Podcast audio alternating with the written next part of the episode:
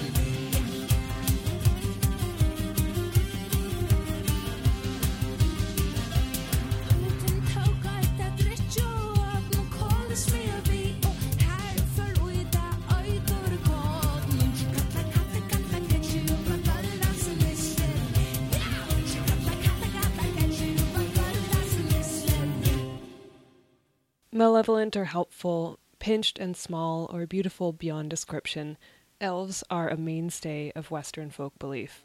Today we're exploring the many manifestations of that belief, delving deep into the folklore of the British Isles and Scandinavia, the two regions where elves have been most robustly presented.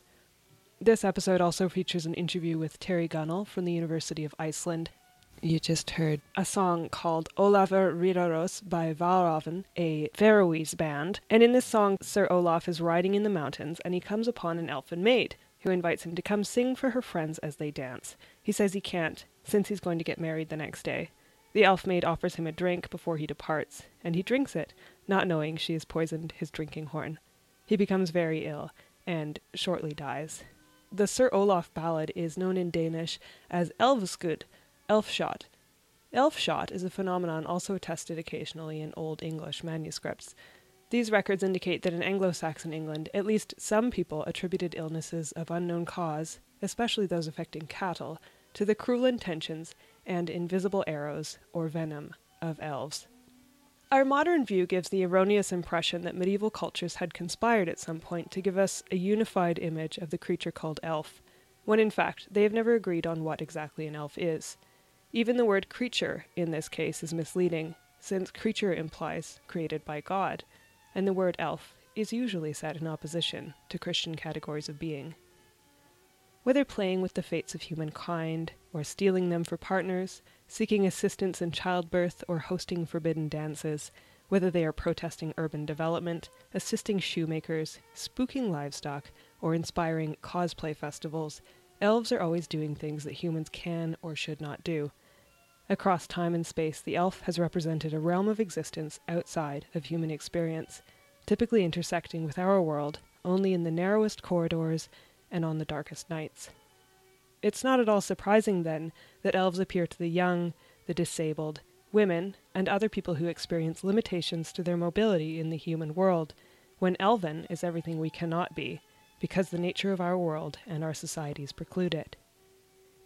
We should remember that the people we might gaslight as crazy for believing the existence of elves are the same people we might easily dismiss for other reasons social, economic, or aesthetic. It's like that joke why do aliens only abduct crazy people? Because you've already decided that people who believe in aliens are crazy. Accounts of human encounters with elves who offer a romantic invitation, or a threat, comprise the majority of the ballads concerning elves in Scandinavia and the rest of Europe, including the British Isles. In the Scottish ballad The Elfin Knight, a young woman encounters a trumpet playing elf knight on the heath. He enchants her with his magic horn, and she falls in love with him. He then lists a series of impossible tasks, like sewing a linen tunic without stitches and washing it in a dry well, that she must complete in order to win his hand in marriage. She cleverly responds with her own riddle like requests, and the elf, seeming satisfied, accepts her proposal. This is Mary O'Hara's delightfully witchy rendition of The Elfin Knight.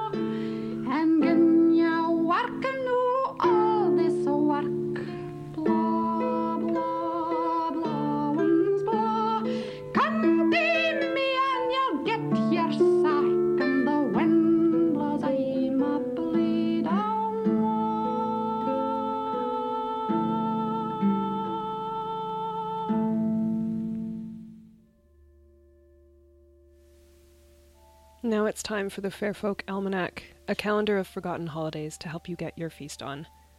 Tuesday, February 28th, is the Christian celebration of Shrove Tuesday, also known as Mardi Gras or Fat Tuesday. Shrove Tuesday is a day of feasting prior to the beginning of Lent on the following Wednesday.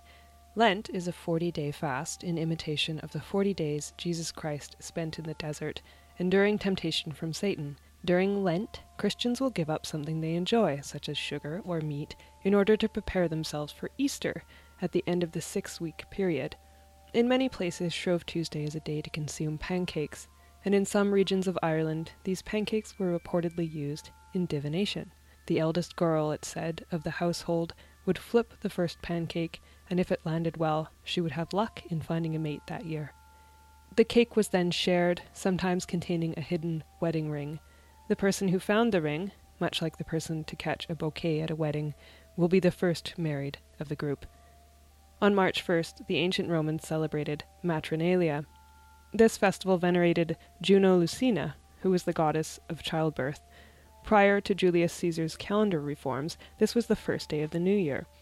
Not much is known about how exactly this occasion was celebrated, except that we know women took part in rituals at the temple to Juno Lucina, where they were required to wear their hair down, which was very unusual at the time, and they wore no belts or knots in their clothing that day. I can only guess that means this was intended to somehow increase the possibility of childbirth in that no things on their person were bound, therefore, something might pass through. At home, women prepared a meal for their slaves, if they had any, and received gifts from their husbands and daughters on this day. The moon will be new on February 26th, and this has been your Fairfolk Almanac. This next ballad from Norway tells the tale of a girl who becomes pregnant with the Elf King's child after she drinks enchanted wine that makes her lose her memory. This is Kirsten Bråten Berg with Liti Kjersti og Elvekongen.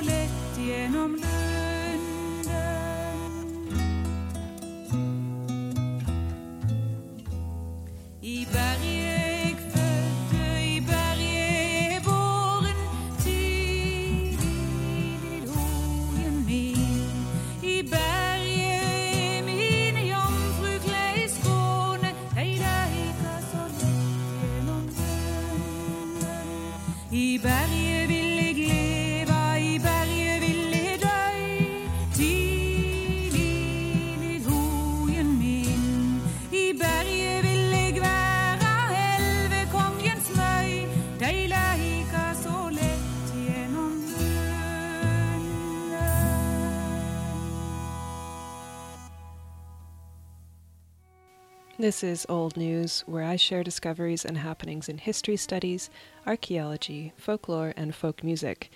This week in Old News, researchers from the Hebrew University and the Israel Antiquities Authority have discovered a 12th cave near the caves containing the famous Dead Sea Scrolls in modern day West Bank.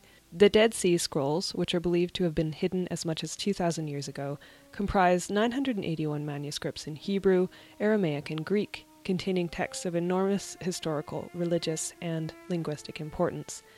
The researchers found a scrap of parchment in this new cave, yet to be analyzed, as well as broken jars like those found in the other caves. They believe this one was plundered in the 1940s, as modern pickaxes were left behind as well. Fans of the fantasy genre will be pleased to hear that Philip Pullman, 17 years after publishing the groundbreaking His Dark Materials trilogy, is set to publish another trilogy in the same universe. The first book in the Book of Dust trilogy will focus on his former protagonist Lyra, 10 years previous, when she was a baby. Where it goes from there is anybody's guess. Thomas the Rhymer was known in the 13th century as a prophet from Earlston, Scotland. The ballad by that name is a condensed form of the lengthy romance detailing how he obtained the gift of prophecy. This version opens with Thomas lounging on a hillside when a woman in fine clothing rides up to him. He said she must be the Queen of Heaven, dressed so beautifully, but she corrects him, saying she is in fact the Queen of Elfland, and invites him up on her horse with her. The horse runs faster than the wind taking them to a starless desert far away, where they wade constantly through all of the blood ever shed in the human world, if you're ever wondering where that went. He is in this place for seven years and returns with the promised gift of prophecy. This is True Thomas by Christina Stewart. True Thomas lay on Huntley bank, how fairly he spied we as he and there he saw a lady Brecht come riding down by the Eildon tree. Her skirt was all the grass green silk, her mantle all the velvet fine, a to her horse's reins. Hung fifty silver bells and nine. True Thomas he put off his cap and louted low upon his knee, saying, Hail to thee, Mary Queen of Heaven, for your peer on earth could never be. Oh no, oh no, Thomas, she said, that name does not belong to me. I'm but the queen of fair Elfland, that's hither come to visit thee. Now harp and carp, Thomas, she said, harp and carp along with me, for if ye dare to kiss my lips, sure of your body I will be. Well, betide me weal or betide me woe, that weird shall never daunt in me, and he has kissed her ruby lips all underneath the Eildon tree. Now ye mun come wi' me, she said. True Thomas, ye mun come wi' me, and ye mun serve me seven years. Through wheel or woe as might chance to be. She's mounted up her milk white steed, and ta'en true Thomas up behind, and I, whenever her bridle rang, the horse ran faster than the wind, and they rode on and further on.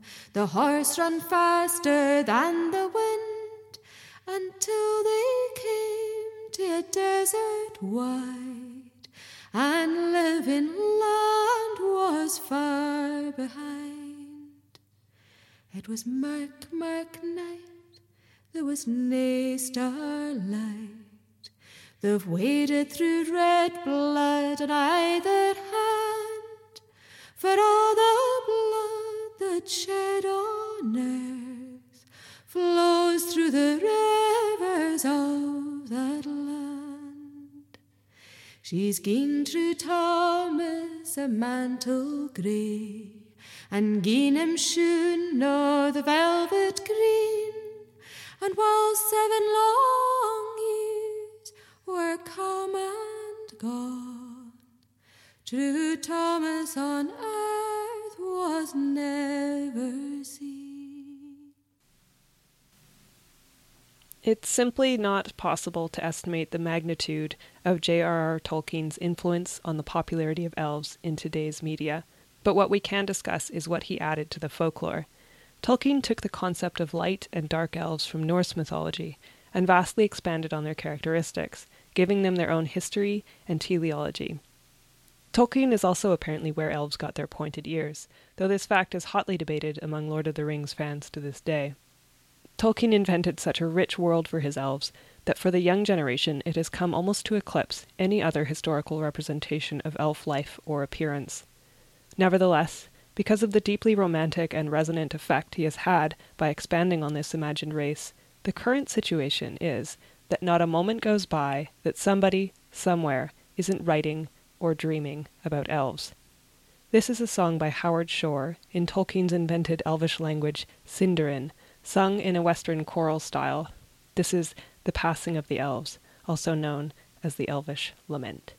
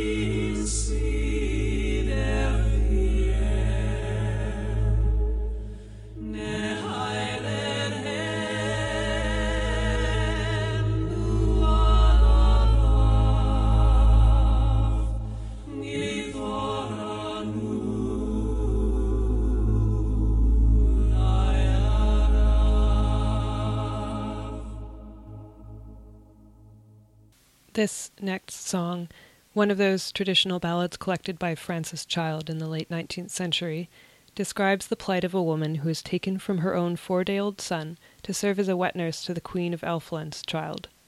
In many traditions, women were seen to be especially prone to danger from elves after childbirth, a fact that can be seen in the belief that newborn children, if not watched carefully, might be stolen by elves or fairies and replaced with changelings, an idea that has found traction in cultures across Europe. This might speak to the instinctual awareness we have that when giving birth, women stand at the crossroads between the human and the supernatural world.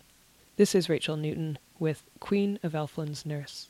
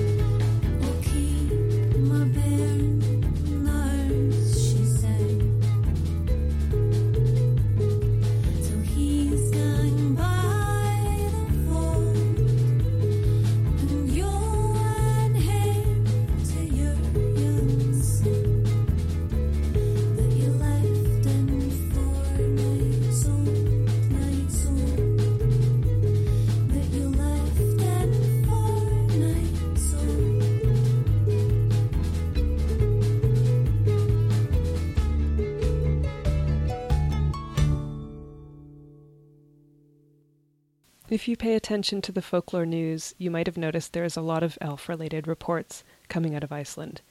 In fact, almost all elf news unrelated to Tolkien is Icelandic. This is because people in Iceland encounter elves with much greater frequency than other places in the world. Almost all elf encounters reported in Iceland are associated with modern development of some sort, usually road building or expansion, but construction or extension of houses or factories is also an occasion for the elves to interfere. Mechanical breakdowns, accidents, and warnings from dreams constitute some of the reasons that Huldafolk, as they are known, might make their displeasure known. Sometimes, if a company finds they are operating in an area occupied by elves, they simply will abandon the project, or they might put it off until a later date when the elves will have moved house. If that's the approach they choose, some people have hired a psychic to determine if the elves have moved on or not, so that they can return to work in the area. The scene of departing Huldafolk has been described by more than one account as a line of individuals solemnly exiting their former home, which is often inside a hill, with their belongings in bundles slung over their shoulders.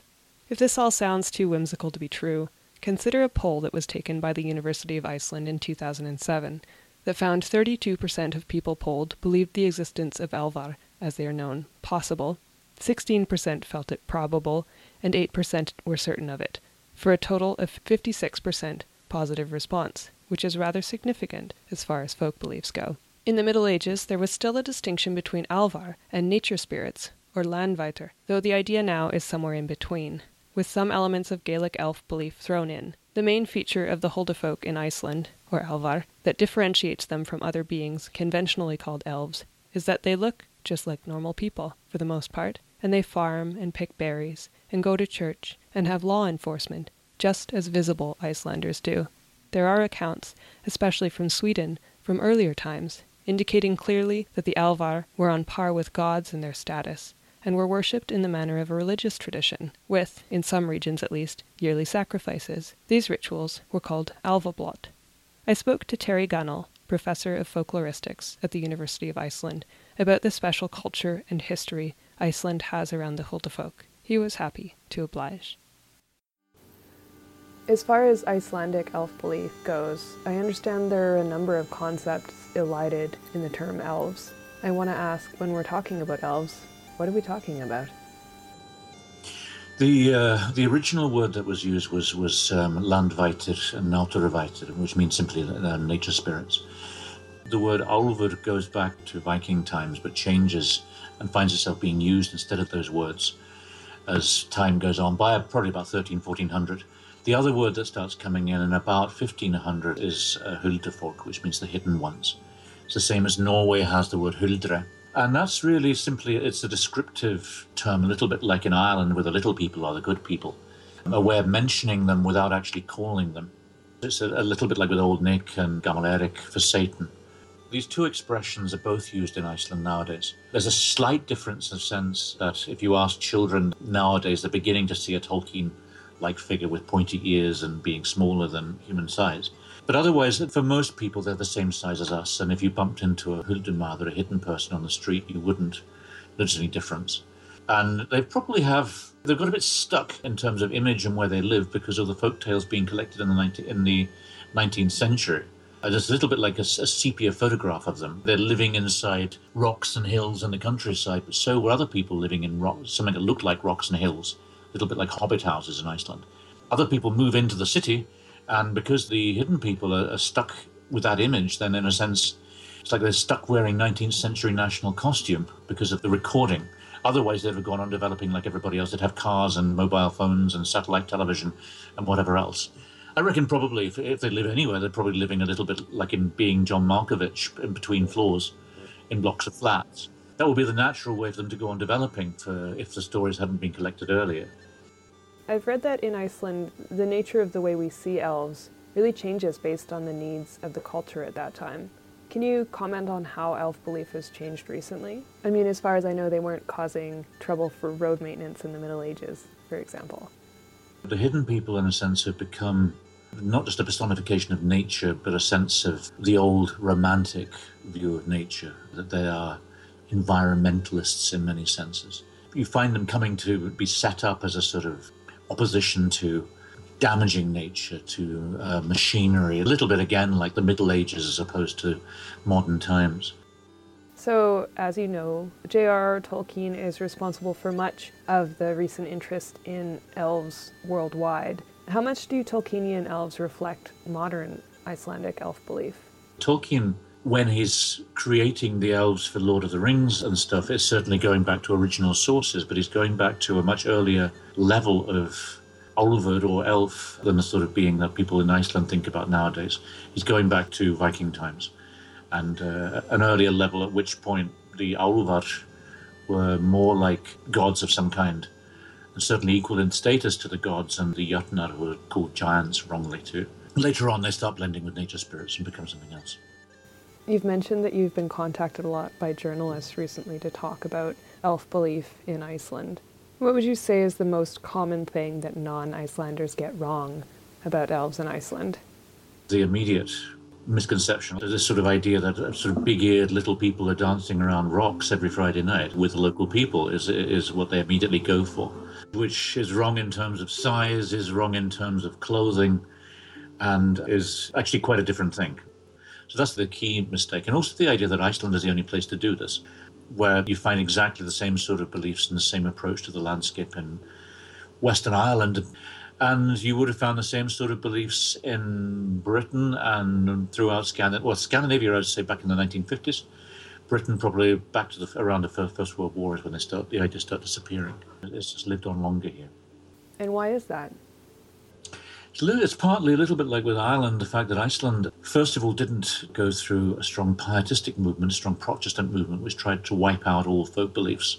You find that right across Denmark and large parts of Norway and Sweden, where people were simply banned from telling their children about the beliefs they'd grown up with.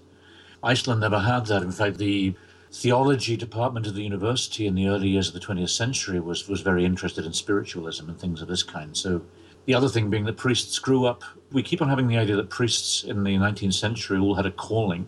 In fact, becoming a priest is one of the few jobs that was available to anybody who was educated. You either went into government work or something of this kind, or you became a priest. So these people are learned people who've who grew up with countryside beliefs about nature, and then they read about the Bible and other things later on, but they were open to both in many ways. So these beliefs um, are brought into the present quite effectively because things have changed much more recently. And the landscape is rather special in Iceland too, right? Yeah, exactly it's quite natural people have this sort of sense about nature being alive because your house can be destroyed by something you can't see in the shape of an earthquake. You can feel it part of a second before it actually hits you. You look at the sky in the wintertime and you see you've got the biggest television screen in the world in the shape of the northern lights. You go out to the countryside and you can hear the hot springs bubbling. You go to a glacier, you can hear it grinding. And it gets dark very early in the wintertime so that landscape and snow and rain starts taking shapes. And if you're brought up with these sort of beliefs, you can they strengthen the earlier beliefs. Which of course are also a nice thing to bring children up with, a little bit like Santa Claus. It, it adds magic to the landscape and there's nothing wrong with it. And if it makes children have a sense of showing respect for the landscape around them and a sense that you don't mess with it, that's not a bad thing. Well, yeah, having grown up in the mountains of BC here, surrounded by all those large trees and masses of stone, it's really not hard to imagine that they might have some kind of spirit of their own that you could even maybe communicate with. Exactly. These beliefs here go back to the Viking times, time of the settlement, and the church never managed to wipe them out. And, and of course, it's what Tolkien was trying to do when he wrote Lord of the Rings, was to bring back this sense of wonder about the landscape that you look at a tree and you might imagine there's a Treebeard inside it. A little bit like the, the, the Native American groups have their sense for the landscape as being something that's got a, a, a greater depth to it, a greater power. So, in researching this show, I've come across a lot of these stories where somebody's going about their business and they're in the hills maybe, and they encounter an elf, and the elf is maybe trying to seduce them into marriage or to take them away somewhere with them, and they have to use, you know, their Christian morals to defy temptation and uh, come home safe at the end of the day, or maybe not. Can you tell me something about the origin of these stories? So these sort of these stories are certainly pretty widespread. Um, the girls who are up in mountain dairies are lured away and have children with with the hidden people who move into the dairy. There's partly an element of something charming about the other world, something exciting about it, something better, something more beautiful. The grass is always greener on the other side, so their world is always better than the sort of day-to-day hardship that people are living with. So there's a certain attraction about that other world, which is seen as being sort of slightly paradisical in many ways. Uh, the, the, story of relationships between um, the, the hidden people and the elves and human beings, they might be stories that explain how people, why they disappear in the mountains. They might be stories of women who've been forced into marriage and just take a run for it um, and disappear as well. But um, this sort of story goes right back into uh, pagan mythology of, of stories of mixing of races and, and that not being a bad thing necessarily. These elven guys certainly look a, a, lot better than some of the farmers would have looked probably at that time. And they, they probably didn't wash their hair in urine like some people did at this time for cleanliness. so you can expect them to have been a little bit more interesting for the women. But uh, the difference is in Iceland that they aren't pagan. In Norway, certainly the church has managed to work it that they have tails and they, they're sort of half bestial figures who are seen as being representatives of the old pagan world. In Iceland, they have their own churches, and they certainly don't have tails. They just look look like the rest of us. So they, they even have their own. In both Norway and Iceland, there's talk about a, a lost book of Genesis, which talks about Adam and Lilith as having been a pair before Adam. Adam found Eve later on. Just that uh, Lilith was seen as being a little bit too interested in the physical side of things, and uh, he got rid of her, and they had children and their, their children were the hidden people. This is the story you often get there. So she becomes, in a sense, a, a sort of earlier mother figure, and then Eve takes over as more sort of biblical later on. He's more interested in fig leaves and things, apples and things of this kind. But, but in, in Iceland, certainly the Christian approach hasn't, there's not, not the same sort of conflict between the Christian belief and the, the world of the elves. So fantasy has really exploded in popular culture lately, so much so that elves are almost like their own genre. Why do you think that is? I think it's, it's partly that there is a longing to go back to this mysticism that we grew up with as children with these stories. I often say to people who, who do these interviews with me that it says more about them than it says about Icelanders. That there is a longing for um, mystery and something simpler about the world, which is getting very complicated. But stepping back into the Middle Ages, but simply this this element of wonder, the, of the supernatural, which our physics classes have tried to wipe out. At the same time that they're starting to move gradually into sort of quantum physics, whereby you have multiple worlds living alongside each other, which is as close as you can get to theology, as far as I'm concerned. No, it's true. And it's it's interesting that, that this is off topic, but talking to some of my younger brother's friends about what kind of world, what time are you talking about when you talk about this fantasy, like fantasy? But fantasy is apparently like a time and a place. It's, you know, the Middle Ages with dragons. It's interesting though, because it's seen as a distinct time and place now with this sort of the video game generation and the, and Tolkien being sort of normalized into popular culture. It's, it's odd. It is, but in a sense that it's also the fairy tale world that we grew up with, in a sense. It's the more historical side of it. But this sort of world of princesses and princes and knights and horses and things of this kind. Horses are much more interesting than cars in many ways. Uh, they've got more personality. And we've got it in Game of Thrones, you've got it in all of these Viking programs at the moment which all go back to uh, a sort of longing for a world in which a sword can answer problems. This sort of simpler world, but a world in which there are sort of gods and there are sorts of spirits out there that you try and communicate with. It's a very boring world without them in many ways.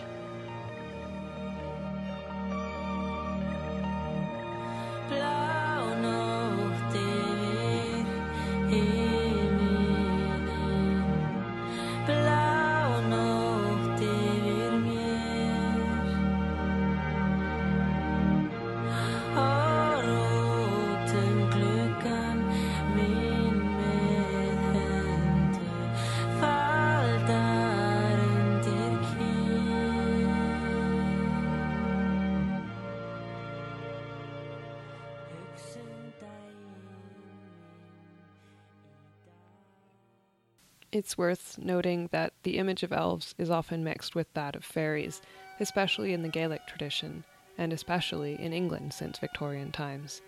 At that time, in the shadow of the Industrial Revolution, both elves and fairies came out in public while being domesticated in the popular imagination as a childish concept, along with many other elements of folklore and mythology, and relegated to so called fairy tales, a term coined rather late in the fairy folk game, the 18th century. In Victorian and Edwardian times, elves and their counterpart, fairies, became associated with cultivated gardens and came to resemble a combination of children, insects, and flowers, the three living things possibly most aligned with a diminutive view of nature, a way of taming and reclaiming at the same time the vanishing rural traditions of reverence for the natural world. Fairies and elves moved into Edwardian culture with the Cottingley fairy photographs and Arthur Rackham's fairy tale illustrations. Before then, for a few hundred years in the British Isles, it seemed nobody much cared about the difference in appearance between fairies and elves, possibly because of the obvious fact that they were assumed to be invisible. Nowadays, when the difference between elves and fairies is basically wings, their appearance, as opposed to their behavior, is their most distinguishing feature. This next song is a dramatic one, and one of the many produced in that period of time in Scotland where the fairies and the elves were not so clearly distinguished from one another. Tam Lin, though involved in supernatural events, is a mortal. However, he looks like an elf, and he's kept hostage by the queen of the fairies. He fears she will give him as a tithe to hell, so he plans with his lover Janet to escape the fairy queen's clutches on Halloween night when everybody knows the elves and fairies go riding. Janet pulls him down from his horse as he passes, as planned, and the fairy queen transforms him into all sorts of animals in order to escape Janet's embrace. But she holds on tight, and eventually Tam Lin is changed back into a man, and Janet and he are free to live their lives together to the fairy queen's great displeasure. This is Fairport Convention with Tam Lin.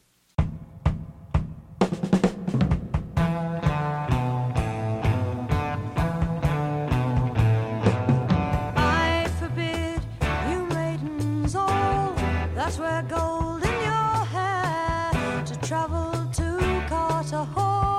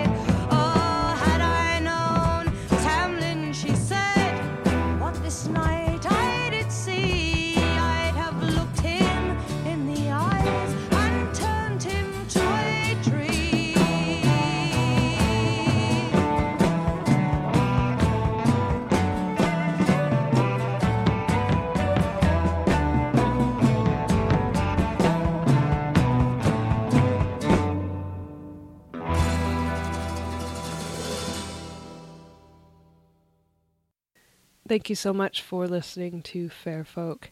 We have a lot of exciting shows coming up in March, including one on Norse neo paganism. Look out for that, and have a great two weeks.